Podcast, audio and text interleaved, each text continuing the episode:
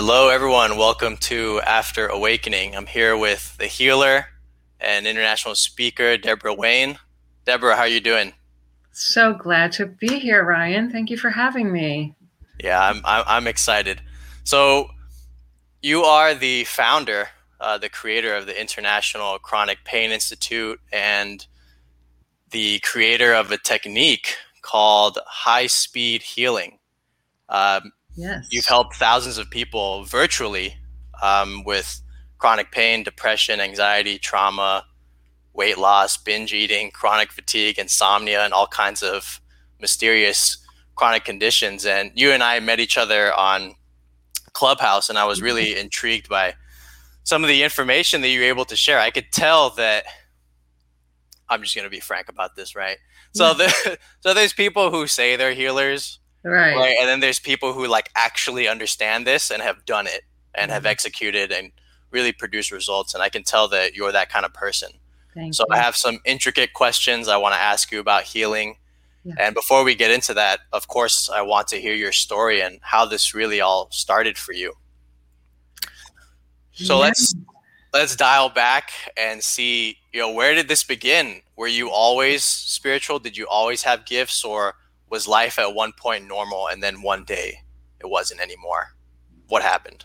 Yeah, it's pretty fascinating because in hindsight, I can look back now and see that I was being prepared for this my entire life, but I didn't know it. I had no clue. Um, I started dance lessons at the age of four and I just wanted to be a dancer more than anything in the world. And I did end up becoming a, a, professional dancer, but I was learning about energy and space and seeing without your eyes behind you. But I had no clue. And I went on and became a visual artist. Same thing. I've always worked with my hands, I've always been interested in. Um, the invisible realm. I learned to meditate when I was 15. But here's what really happened 35, almost 36 years ago. I'll take you back to the pivotal moment. Uh, it was a regular Monday morning, get up, go to work Monday morning. But that morning, I found myself lying on the floor of my walk in closet, and I couldn't stop crying, and I could not get dressed, and I could not go to work, and I was out of ideas, and I was in pain from head to toe, and I really wanted to die. I had all kinds of physical stuff going on.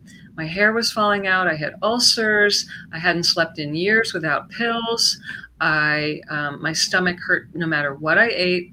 I had PMS so bad I had to lie down three days out of every month, just lie there because I was in so much pain and nothing stopped the pain. I had muscle and joint pain. I mean, uh, everything hurt. And I was filled with anxiety and depression, depression, just back and forth. I'd flip flop back and forth. My mind never shut up and it was a very critical committee up there. Now, from the outside looking in, my pain made no sense and my life looked great. Big, gorgeous home in Scottsdale, Arizona, handsome husband, money in the bank, BMW in the garage, like everything looked pretty darn good. but that day, I crashed and burned. And I had been um, living for quite a number of years, taking pills all day long to kill the pain and drinking till I passed out at night because I couldn't sleep. And I had a long time affair with Ben and Jerry, and I would just binge eat pints of ice cream just to try to numb out and feel better. Um, so the long and the short of it is, is I lying on the floor of my closet that day, I literally was having suicidal thoughts. That's how bad it was. And nobody knew because I wasn't talking about it. I, I had gone to doctors and I nobody could find anything on a medical test. And the things they did find i would do what they told me to do and nothing nothing helped. So i was beyond frustrated. I was terrified. And i was always anxious like how am i going to go on like this? So that day i literally looked up at the ceiling of the closet and i screamed out to a god that i didn't believe in at that time. And i just said if there's anything out there I need help. And it, but it was a desperate crying out. Okay. And I'm here to tell you I had an experience that I was not expecting. Within seconds, I was enveloped in a bubble of the most amazing unconditional love and peace that I'd ever felt. it literally filled the closet. It was a presence. It was real. It was palpable. It was not something I knew before. And I, I immediately stopped crying. I felt calm. I knew everything was going to be okay. And I literally got up, I went in the other room, I picked up the phone, and I called someone that was a professional. And for the first time, I really asked for help and told the truth about how I felt. Now, this began what I would call a healing journey, which at the time, if you had said those words to me, I'd be running out the door because I thought that was so corny, like healing journey. That's so stupid. And I I just didn't believe in any of that stuff. And I didn't want to go on a healing journey. I wanted a pill to fix it, but there were no pills to fix it. I had tried that for years. And so I began to um, explore healing in a brand new way. And the key ingredient was meditation.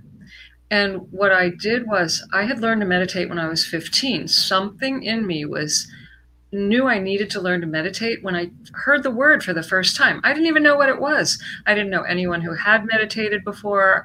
I just knew I had to learn to do that. So I learned at 15 but I had stopped after I got married and you know started my career and all this. I, I stopped thinking I'm just gonna like throw that work that stuff away. It's just too airy fairy for me. Well, I started meditating again, and I had a series of profound spiritual experience experiences that went on for over uh, the course of an entire year and very rapidly, I was shown literally, I could see, I could feel, I knew stuff I shouldn't even know, but I knew that everything was made of energy and vibration and light and i could see it. I could see the walls vibrating. I levitated. I could i knew my body was made of energy and i knew that i was going to be able to heal. And i felt this life force energy flowing through me and flowing through my hands in particular. And i heard that it was going to be used for healing myself and other people. And i thought oh god they're going to lock me up. I come from a medical family ryan Okay. Allopathic, conventional, in the box medical family. Show me the data and the double blind studies. And I have an inner guidance telling me, you're going to be, this is your mission. Like you're going to be helping people. Okay. So I didn't just immediately start telling everybody. I thought I was cracking up. And I started to, um, I took some time off from work so that I could do things like spend time in nature, learn deep breathing, meditate more, journaling, like things that I just thought were so stupid before. I, I actually took time to really work on myself. And um, I started to have these just a series of experiences where, like, for example, I would get up in the morning and I would just have this urge to go to the library. In those days, they had libraries.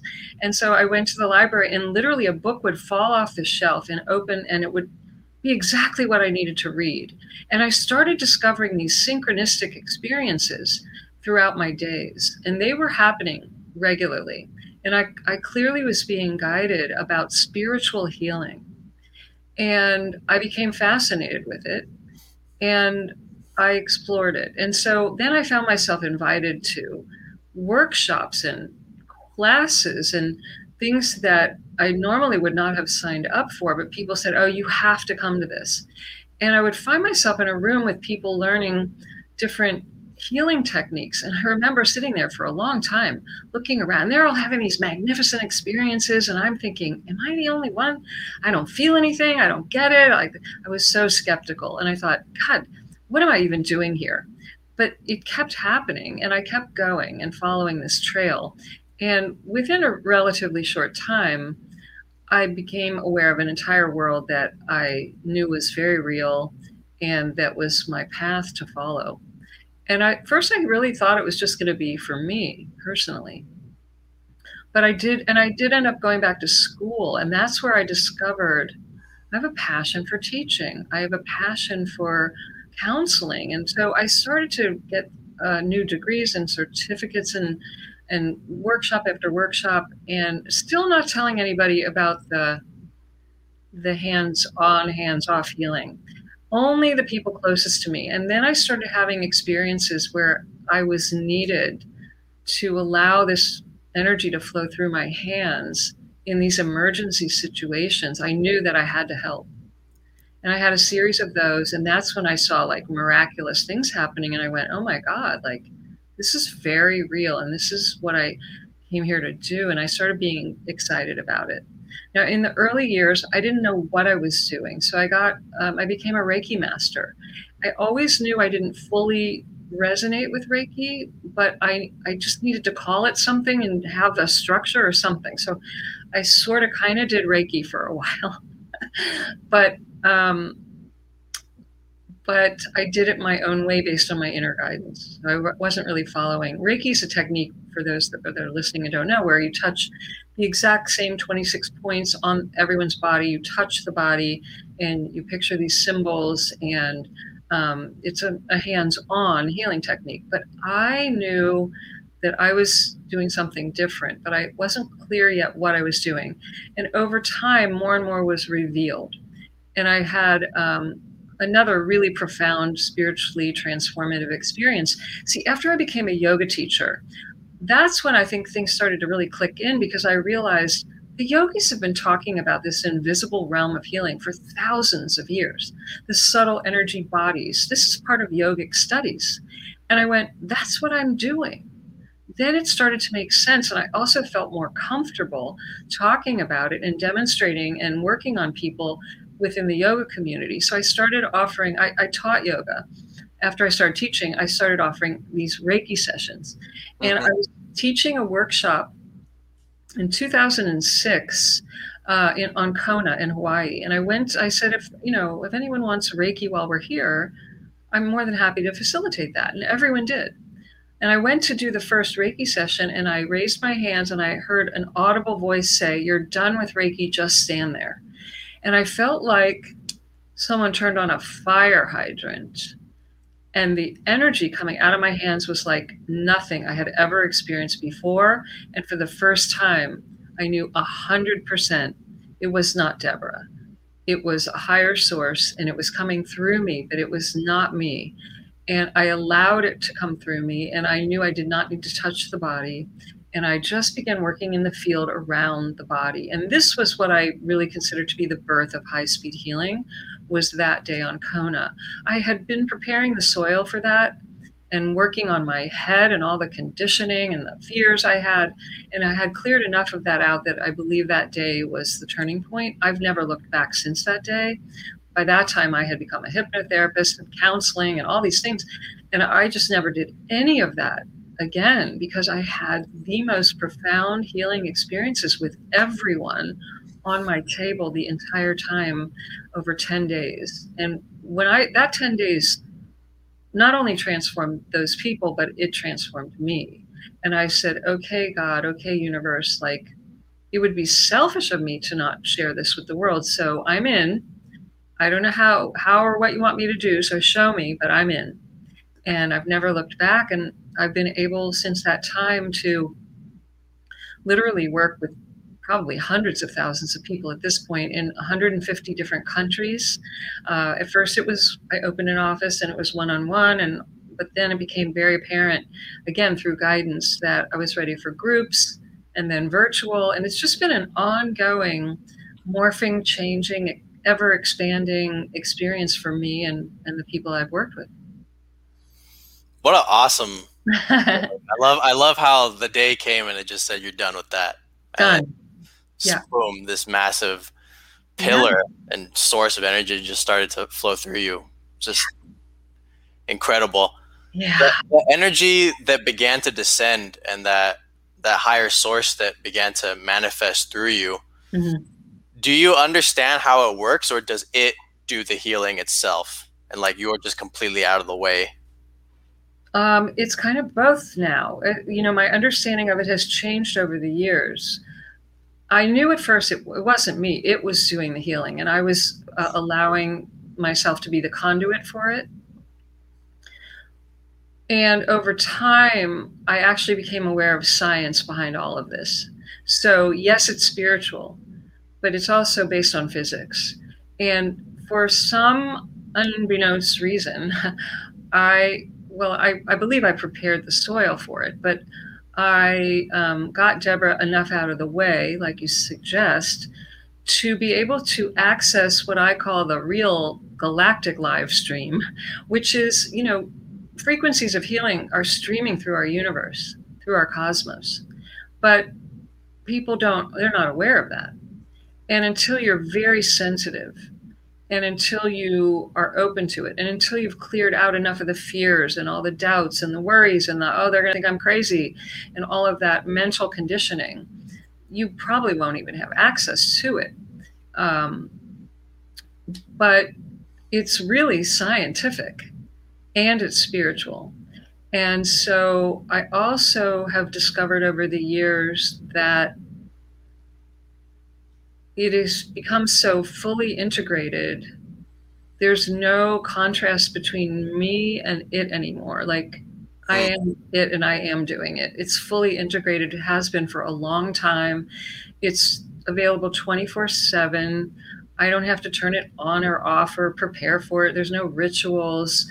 Um, i've even literally i'll never forget i was going to hawaii another time and i was on my way back and the gentleman sitting next to me on the airplane, just a regular man who uh, we started chit chatting, and he asked me what I did. And um, before I really shared what I did, he ordered his food and went to pick up his drink to take a sip. And he literally like went into a deep meditative state, closed his eyes, and I went, "Oh my God." This gentleman has just gone into a full blown session, even though I didn't do a formal session just by being in my field sitting next to me. So I just quickly scanned his field to see if I could get a sense of what was going on. And I did. And I knew he had heart issues, but I didn't know if that meant physical or emotional or both. So I just sat there with this energy throbbingly, pulsingly through me for an hour and a half. It went on. And I, in fact, at one point I thought, like, when is this going to stop? And finally, I noticed him starting to move a little movement and fluttering his eyes open.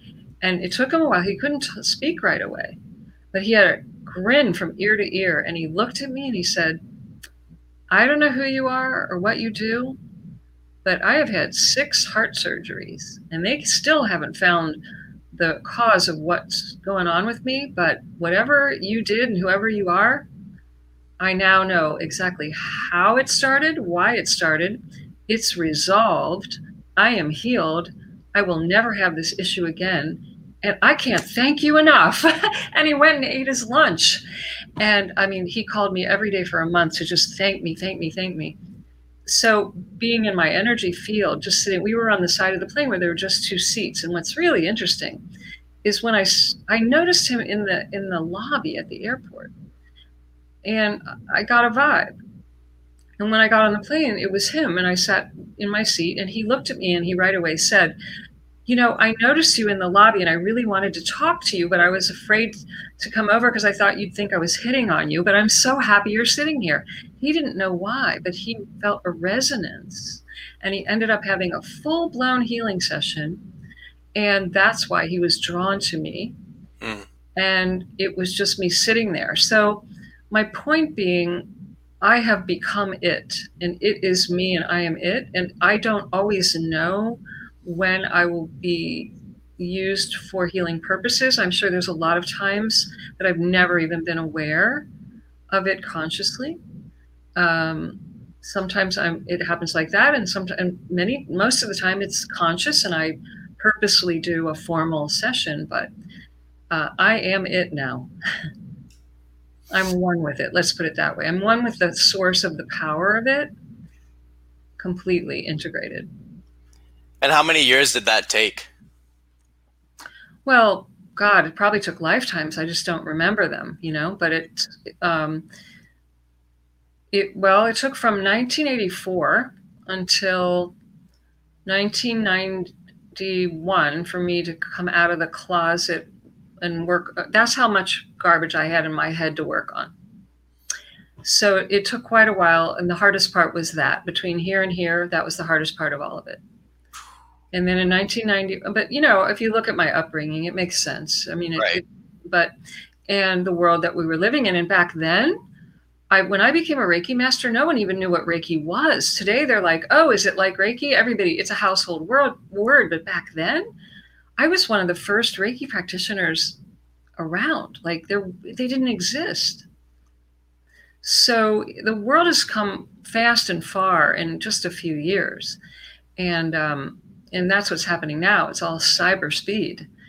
So then, and then after that, you know, a lot happened between 1991 and 2006. But then, since 2006, it's been just been a rocket ship, nonstop, and very focused. And I'm very clear on what I'm here to do. So you'd say from about the initial descent of the power to when that separation was gone, 20 years. Yeah, unfortunately. Exactly. Yeah. So I, I pointed that out because I wanted to point this out because uh, many people listening to this show are ex- they have just to be clear unrealistic expectations. Yes. Unrealistic expectations.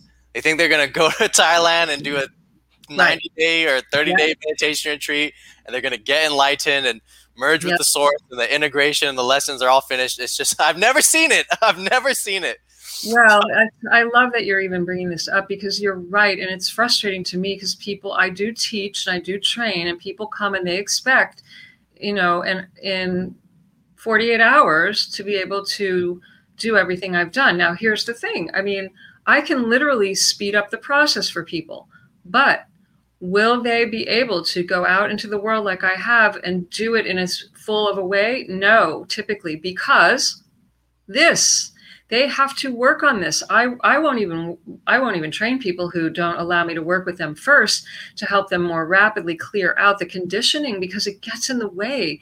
And you will only take someone as far as you've gone. You'll shut them down because you'll be terrified when rage comes up or you know some trauma comes out that you weren't expecting or uh, you don't even know your own traumas in there and they trip trigger it. I mean there's work to do for all of us it may not have to take 20 years. I know how to speed it up for people now. I do. That's why I created my pain free living program to help people not have to have a closet crisis and spend 30 years. But I love what you're saying because it's it's unrealistic to although I've seen it happen, I won't say never, but it, it in general, um, there's work to do. We came to Earth School to do this work. So I've heard of the instantaneous awakening, right? Yeah. Eckhart Tolle, Ramana Maharshi. yeah. Heard of, heard of it. Yes. Never personally seen it, but I've heard of it. Well, I had one woman, uh, I'll never forget. I was uh, in the early days, I used to do holistic health fairs and I would just set up a massage table right in public and do these little mini sessions. And people could watch me and, and they would gather around because they could feel it and they could see people would be moving and flipping and flopping on the table and all kinds of things happening. And one woman came up to me later at the end of one of those uh, health fairs and she said, I stood in front of you as you worked on someone and I realized later that day that all my healing abilities are now turned on. They're completely working. And that's what I came here to do. And I wanted to thank you. She didn't even get on my table. She literally was in the field around us and got activated by it. Now, but see, that's somebody who's already done preparatory work that she may not realize over lifetimes. And not everybody has that. Yeah, ab- absolutely. So I wanted to ask this question Yeah. Why are so many spiritual people sick?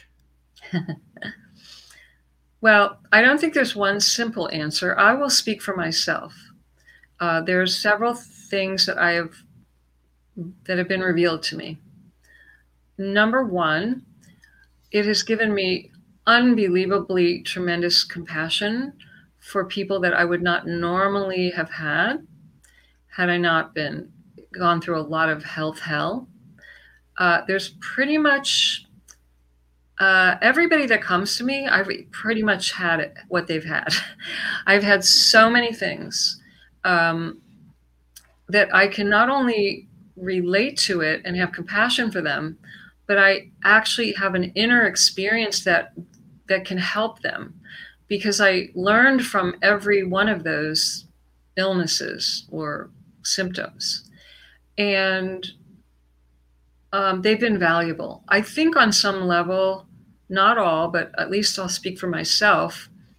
I may have volunteered to learn in that way, in a physiological way. It's I'm a very kinesthetic. I mean, look at my dance training. I learn by having it and feeling it in my body. That's my number one way of learning. In fact, even if I read a book, I have to underline it to feel it in my body to really get it at a deep level. So it makes sense for me personally that I would want to go through something. I, I always like to experience it physically, even if I'm uh, in a new place. If I'm the passenger in a car and I'm not driving, I won't remember anything. But if I drive and I physically feel it in my body, I'll remember things. So I think that is part of it. Um, the other thoughts that have come to mind are that the body is an instrument of learning. Well, it's tied into what I just said, really, but the body's an instrument of learning. And we have judgment around sickness. Now, granted, I don't believe sickness is our natural state, but it's an amazing teacher. And I'm not opposed to it, that or pain. In fact, without pain, most people would never do anything about it. Uh, it takes extraordinary pain and disease for me- most people to do something about it. And when the pain is greater than the fear of changing, people change. But unfortunately, on planet Earth, the number one way we've learned is the no pain, no gain. We don't re- recognize that we can learn from other people's experiences. That's a very mature, advanced way to learn, and most people aren't there. They have to go through hell to finally do something. So um, I'm no different. I was was and am very hard headed. Don't tell me what to do. I got this. I'll figure it out. Thank you very much. Keep your advice to yourself. I was like that. And I'm still like that. And so I I think I went through a lot in, until I recognized there's an easier, softer way. And I can be open and I don't have to fight and struggle you know i don't anymore. I don't fight and struggle as long. And and also it's from resisting. See people go through health hell because they're resisting instead of allowing these symptoms to come up and move because it's all made of energy. The emotions the thoughts the physicality it's all made of energy vibration. But what do we do? We've been trained to cut it out or drug it out. Stop it. Make it stop. Make it go away instead of learning from it. There's a message in all of it. There's something to learn from all of it. And that's what I love to do is help people go deeper. And I think most healers are guilty of it as well. They, um, well, one of two things. They're either resisting to learn from it or they want to learn from it. So they're bringing it on um, in order to, to learn from it. And there's one last thing ugh, so many healing practitioners I've worked with and trained, they have a false belief running that they're taking on other people's stuff. So they are super sensitive in general, and they have what I call a valve that's always open and it's always saying, Yes, yes, I want to.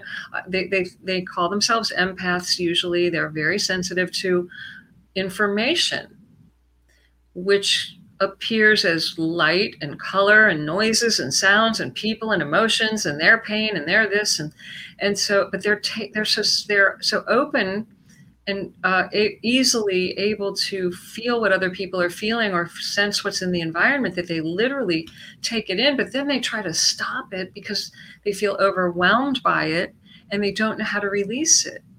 And then they can get sick or uh, exhibit a lot of symptoms from all the information that they're trying to process. Does that make sense?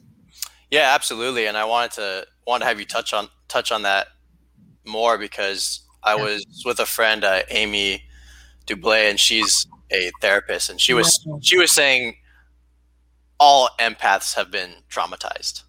They all have uh, most almost all of them have undergone some kind of trauma. Uh, the mm. trauma creates a specific response that actually awakens empathic ability. Could you talk about that a little bit? It's like there's so much pain in the body, you have to sense. It's like your sensory awareness has to go outward.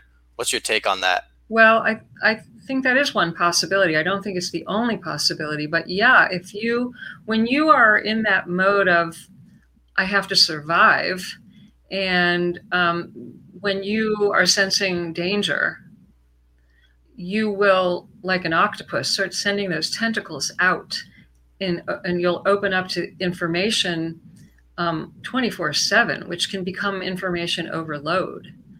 Now, it may have come from a trauma, from an accident, from an injury, from abuse, from neglect, from harsh conditions, from childhood, from anywhere along the way.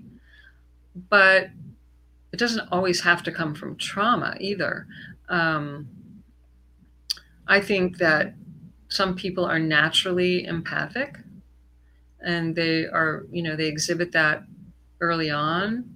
Um, and some people really have to work. I've met people who are not empathic at all, but they still were able to develop that and become healing practitioners. Um, the sensitivity, though, you know, lots of people have sensitivity to all this information, but there's a lot of myths and beliefs around all of it that I think cause healing practitioners to actually make it worse because they're afraid of it. They actually feel they're feeling it. They're they're kinesthetic learners. So they feel it and they're overwhelmed by it because most people are afraid of what they can't understand logically with their mind. And if they they go into that, they have something unknown happen, they start telling a story about it in their head. That's what causes the trauma. Is the story we tell ourselves from what we're sensing that we don't understand. And I think that may have more to do with the problem than being born as an empath. That's just my opinion, though. Um, I'm sure that they're both accurate, you know, both valid to some degree. Um, but all of it is changeable. You know, I don't find every healer has trauma, but what I have found well, I mean, we're all basically, in the world we live in today, we've all been traumatized to some degree. We just have. Sure. I mean, driving a, a two ton weapon with somebody four inches from your bumper, that's trauma. You just learning to drive in California, it's traumatic. You don't have to be in a war zone. Um, but there's something else you made me think of that. So, when I work with mostly a lot of people who have had chronic health conditions, like that, where they've tried everything and nothing's worked, and where nothing even shows up on a medical test, right? But they clearly have symptoms. And one of the most uh, common ones that people come to me for is when they've been given the diagnosis of fibromyalgia and or chronic fatigue syndrome. And fibromyalgia, if you Google it, it says there is no cure. Um, there's you, you have to learn to manage it, maintain it. You're going to have pain rest of your life, and people do all kinds of stuff for that pain, from heavy prescription drugs to um, natural supplement, all kinds of things. What I have found in every case is that the pain is masking their deeper emotional empathetic nature and that oftentimes and this is this goes beyond just people with fibromyalgia but oftentimes most children come into this world very aware that there's an invisible realm and they sense a whole lot of things that adults don't and after a certain age, they're told, grow up. You're imagining things. It's time to put away those imaginary friends. Big boys don't do that. You know, so they unlearn the actual connection to spirit, to source, to the invisible realm, to the metaphysical and the mystical. They they are they have it suppressed and repressed.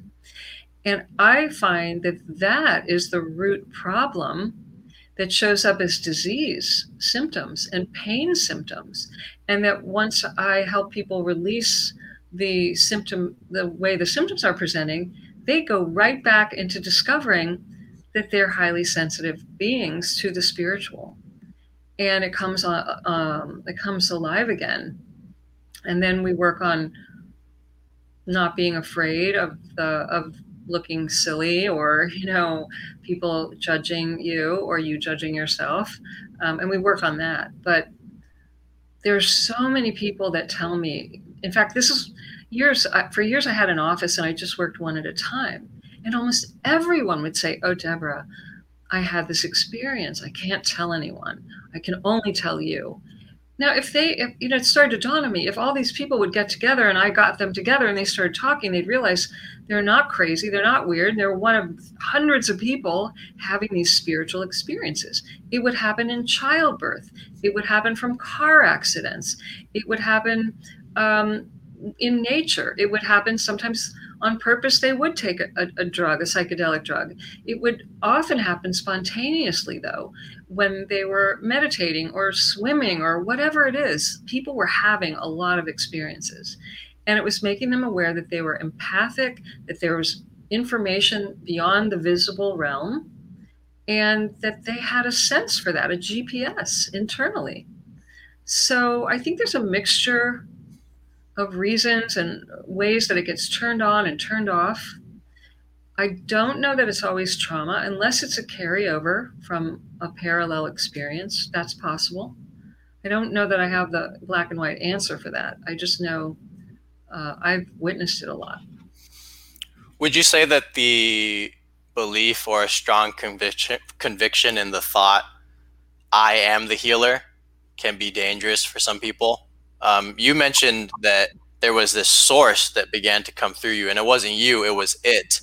Yeah. So, is this? I get that there's important. It's important to have confidence, but is can this be a slippery slope when you begin to think it's it's your power as opposed to the power of the source? Yes, it can. I think that's what's happened in uh, quite a few religions. Actually, is that initially there was contact from a higher spiritual source, but a person started thinking they had this great power and then they started you know what i call the the wrong use of will which is trying to get power over people. See true healing a, a, a healing practitioner a, a real uh, one that's based in my opinion in truth will acknowledge the fact that you have your answers inside of you. I don't have your answers. I'm not going to heal you. I'm going to hopefully get good enough to draw out of you uh, your own awareness, your own answers.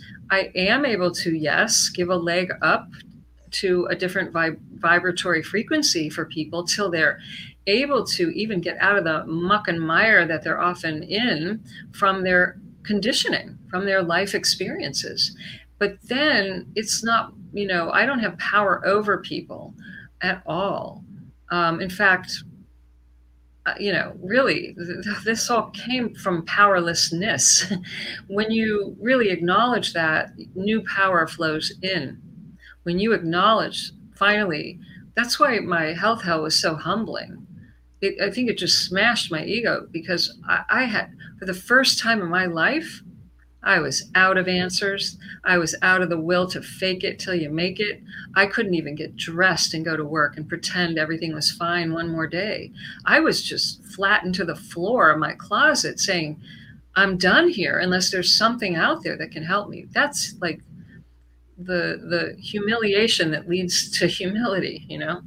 But um, that's also where I discovered there's a power greater than Deborah, and um, so so yeah it can be very dangerous if somebody misuses this ability.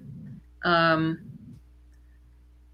and i know also a lot of people become concerned about well how do you know what you're bringing in is love? Like I, I run into this as well where people are afraid like well what if it's the devil or what if it's dark or negative in all of this that that issue comes up as well. So i guess you could say either way people can find a problem with it with it no matter what. Yeah of course. Um, but my take on that is like the quote in the bible says judge them by their fruits. Exactly. Yeah. Yeah. And you know what? And it's also why it took me all those years before i felt safe enough to come out of the closet literally and uh, work with people. I spent two years in that office working on hundreds of people day in and day out. And recording, writing down notes like a scientist would. Just, I wanted to make sure there was some kind of consistency, or it was revealing to me a lot of information because I had no mentor and I didn't know the science in those years either. I just was following my intu- intuition exclusively, and it was being revealed to me by doing it. And in fact, you mentioned confidence confidence doesn't just show up, even if the source of the universe is flowing through you. Confidence comes from competence, and competence comes from practice. You do something long enough, day in and day out, you develop competence, and then you're more confident because you you know the results that you get. That's the only reason that I'm able to do what I do and feel comfortable. Fantastic. The right now it's very trendy to go on these ayahuasca journeys and just psychedelic tourism and all of that. And what I rarely hear people talk about is despite that that is really useful for healing. I know people have been transformed for that by that. Mm-hmm. I've also seen the other side of what of what that leads to.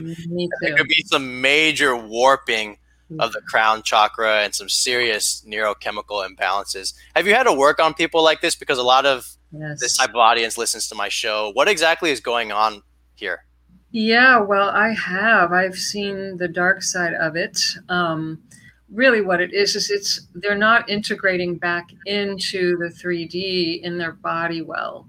They're having these very expanded experiences. They are tapping into greater awareness with the use of the plant medicine or a drug, a hallucinogenic. And yet again and, and uh, i'm not a doctor and i have i'm not a neuroscientist but um, what i suspect it, what it has re- seems to me from you know talking to enough people who've gone through this and had the adverse reactions is first of all they may not have been very stable to begin with. They may not have done enough work to clear out the dark um, um, not dark that's not the right word but like their own fears and doubts and myths and misconceptions um, and parts of themselves that they don't like in fact that they're probably terrified of. If you don't do any inner work before you explore all of this that stuff comes up in, in your face many times. And in order to handle frightening experiences many people just leave. They just they just leave. And then they're kind of out here, but they're not in here. And then they don't reintegrate after these um, journeys because they they are that's what trauma is. They got they became traumatized and afraid of what they saw felt heard experienced. So they just disassociated. And that can happen in varying degrees. Um, now i have again seen the high speed healing. It's been remarkable for people who have had different experiences that or or even if you know you've probably heard of people who just the whole time they were on their journey it was just one scene after another or one excruciating disturbing you know and and it just went on and on sometimes for days right? And so this helps people integrate and release what they've been afraid of, what they didn't understand, what got stuck in their body because they started to freeze up. They went into a sympathetic nervous system state, which is the fight, flight, or freeze. And if they go into that state where they don't feel safe, they you can easily get stuck there. And so this will help them integrate back in and release that and get back into a parasympathetic relaxation response. Um, I've had a lot of people tell me, wow, I feel like more like they they use the same words, which is interesting. They say, Deborah, I feel more like myself than I did before, and that's because they're back in their body and they're integrated with their body, mind, emotions, spirit, energy. They're they're integrated again. They're not splintered off. Um, some people say for the first time, even that they feel heavy and dense, like their legs or arms feel heavy when I'm working on them because they're actually in their bodies sometimes for the first time. A lot of people that explore hallucinogenics they don't really like to be on earth in an earthly body. They want to be out there and you know so do i. I like the stars the sky. If you ask if you ask me to visualize you know i go up. I don't go into the earth. I go up. And i think a lot of people who gravitate towards that path they like to go out and up expanded but they don't like feeling limited in a dense physical body so they don't integrate well sometimes coming back in and have you ever dealt with, for example, there's a um, the founder of Pranic Healing. His name was Choa, Kok Sui. Awesome, incredible. Yes, yes. yes. He, he, said one of the very problematic uh, cases or diseases that a person could have was Kundalini syndrome. Mm-hmm. So med- meditation, spiritual development related sicknesses. Um, mm-hmm. what has been your experience with that? Because it seems that um, it's not the case for everyone, but a lot of practitioners at some point they hit some kind of either physical transformation, energetic transformation, or psychological transformation mm-hmm. that can mm-hmm. either be destabilizing or actually illness begins to manifest. Uh, people think different things about it. It's like karmic purification, or it could be a psychotic break. What's your take on on that? I know it's different from case to case, but what have you actually seen? Well, again, there are different stories about it. Um, I didn't know he said that. I I, I actually was uh, had the privilege of uh, working with Joey Jones, who carried on the pranic uh, healing tradition, and I, have I've met a lot of those people. Um, I've never studied pranic healing, but I've received it once and then worked on them, um, and I have a great regard for it. Um, so I know that you know it's given different names, and a lot of people do see it as karmic. I think again, if it's happening in the here and now, it's something that applies to the here and now.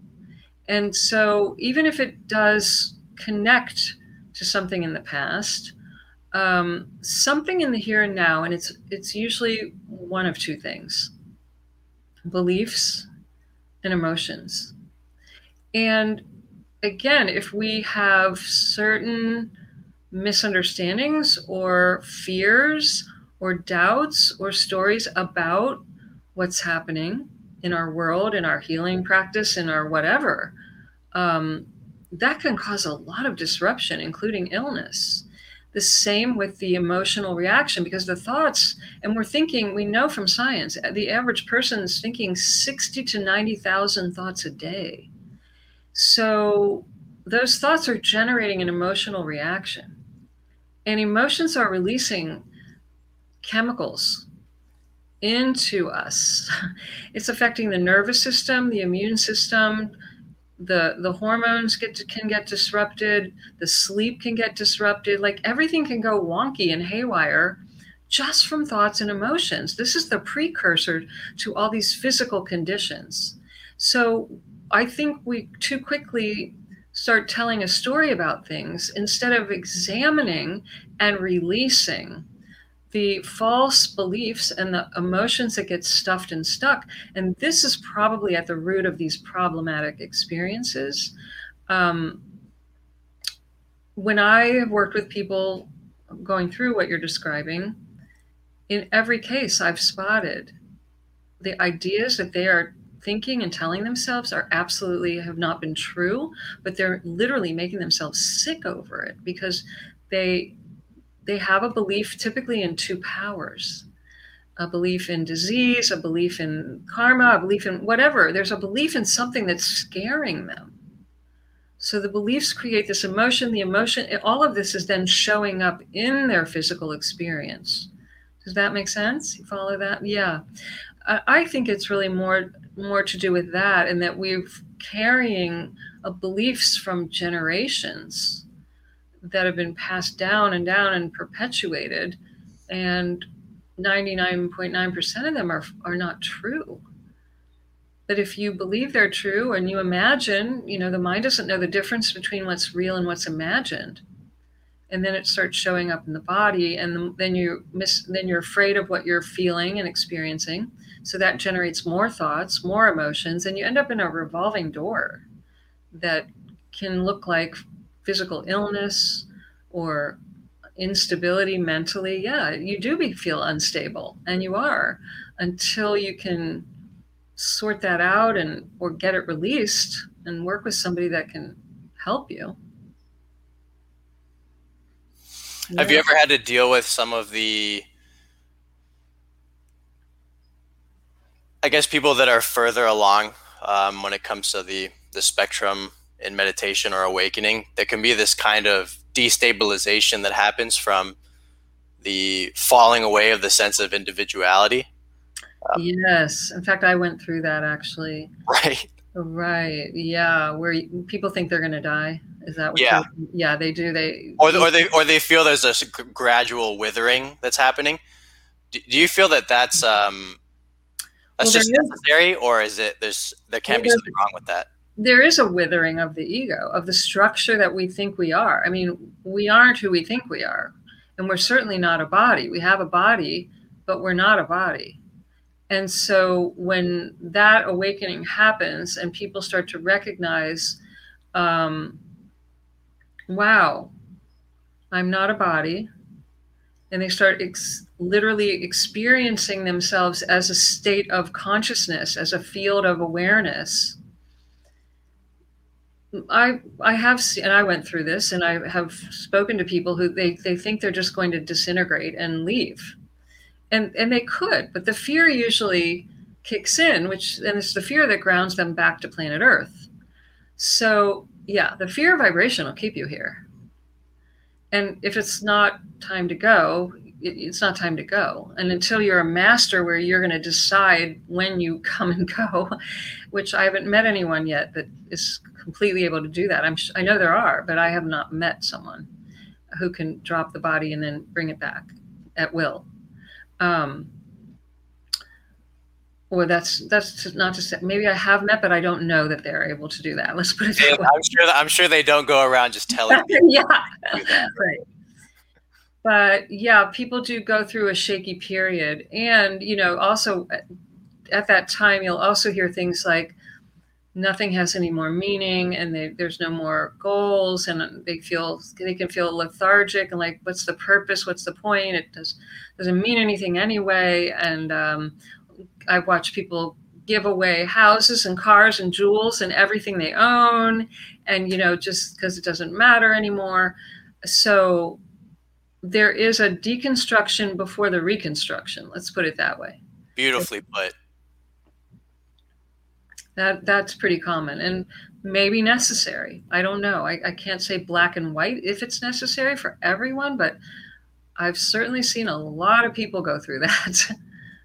when when you went through it, you know you had the you had the grace of the power flowing through you right so yeah. so when you went through it did you ever really feel empty and alone or it just felt like you were vanishing but there was still this greater reality that was ever present well i felt the presence of the love and the connection and i knew i was not alone alone but i also i i felt a huge chasm in my what what used to be my physical life and the people that I was with in that life. And so, literally, for me, all this great healing ability, but uh, everything changed. You have to understand the husband, bye bye. The house, bye bye. The career, bye bye. Like, I had a chair and a blanket and moved into a little tiny condo and started over. And that's where I had those meditative experiences me and four white walls and I spent that first year, it was the happiest year of my life, but I had nothing, nothing and no one. And everyone thought, including my own family, she's cracked up. They, um, and I, I had to literally say to some people, don't call me. I'll call you if and when I'm ready. I'm working on myself. And it created a chasm in certain relationships, some that were never repaired because they they weren't meant to. They the the form of it needed to change because we weren't we had nothing in common anymore. Now that's not to say that it made me spiritually higher, better than anyone. I've since that time I can be anywhere and talk to anyone and feel a connection. But at that time, and I've watched a lot of people go through this too, and they say, "Oh, well, my husband or my spouse or my roommate or my family, they don't understand me now. And they're all focused on all these things that aren't important now. And they, they won't change. And, you know, they, they go through what I call the evangelistic stage, the evangelical stage. Um, it just doesn't work. And so, yeah, I went through a period of where I felt a mixture of the the highest high and the best I've ever felt, and also the oh my god, like what am I? Where am I? Who am I? What's my life about? At, at the same time, for a while. And how long did that period last? Well, it was that first year, um, up and down that first year. But I spent so much time in prayer, meditation, nature, journaling, and working, you know, and open to the guidance and the books and the work. Like I spent, I just threw myself into all of whatever came at me. Um, that by the end of that year, I, w- I really had a, a psychic change that I felt, you know, really happy, like in a way I've never felt in my life and fulfilled. And I had no stuff. I didn't even know what I was going to do the rest of my life. That's actually why I went back to school. But I I felt like I had a clean slate. Like my entire old life, just all of it all at once was gone.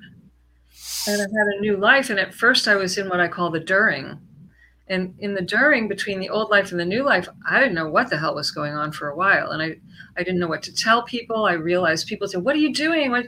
I had no more story. I had no more great things to tell them. I recognized that my title is not who I am, and I had nothing to tell them. I wasn't doing any great things in the world. And they would look at me like a little odd, right? Because I was journaling and walking in nature and meditating. And they're like, Oh my God. So it was uncomfortable to say the least but a lot came out of that. Everything came out of that. You know, the during was so valuable. And it's like winter. It looks like nothing's happening, but when spring hits, everything blooms again. It's been happening under the surface that whole winter. Well, I went through that. The during is the winter. You said everything happened there. I think that's so critical because when this starts to hit, it's so destabilizing for some people that they mm-hmm. almost want to just run away from it or drink it away or do whatever they can to, to just avoid this uh, this specific phase. But I, I think it's it's so critical. And even looking back on on my life, that that moment where you just actually surrender and you die into that mystery. Yes. So so, so powerful. So profound. It really is. But you know what, Ryan? It's also why it's so wonderful to have people like you because if someone was going through that and had a, a, a safe space to go to talk about the experience and realize a they're not cracking up b they're not alone there and c they can get through it and there's even guides to people that they could trust to help them get through it it would make it a hell of a lot easier than trying to always be alone and isolated through that experience mean, there's value in it, of course, but it, it, there are some people that don't, you know, they don't make it. Right. So it's and it's so different. It's so different these days because you have a life a lifetime of experience in this mm-hmm. field healing spiritual awareness meditation so you see i'm sure you see all these little guppies start starting to just pop and wake up they're making all the same mistakes the evangelism, the separation, the ego overblow, uh, the me, me, me, the leading with trauma, all of it. Yep. And they're going to want that car back too. they're going to find that they do want to drive and not walk everywhere. But that is that is awesome. Well, hey, well, hey, Deborah, we're almost at the top of the hour. Is there a last piece of advice that you want to share with the audience before we go? Yes, thank you. I would like to say this. If you are suffering in any way, shape, or form, there's a tendency to pull back at the very moment you need to lean in. And so I would say don't be afraid of what you're going through. Lean in, talk about it, find someone you trust where you feel safe. You don't have to share your deepest, darkest secrets all at once. Just test the water you feel safe, take the next step and the next step. But don't give up and, and pull away and isolate because you may be blown away by what's right around the corner and you're trying to figure it out on your own when there's really people that would help you and make it smoother sailing. You know, you wouldn't take a boat out into the ocean without sailing lessons. So lean in and ask, and you will find. Lean in. Wonderful. Deborah, where can people find you? Internationalcpi.com. Please reach out, email me. There's lots of resources there. There's a copy of my my book. You're welcome to grab a free copy of Why Do I Still Hurt? Um, other events all the time, and I would love to help you. Fantastic. Deborah, what a wonderful talk. Thank Looking you. forward to part two, okay? Yes, thanks for having me, Ryan. Bye, everybody. Bye bye.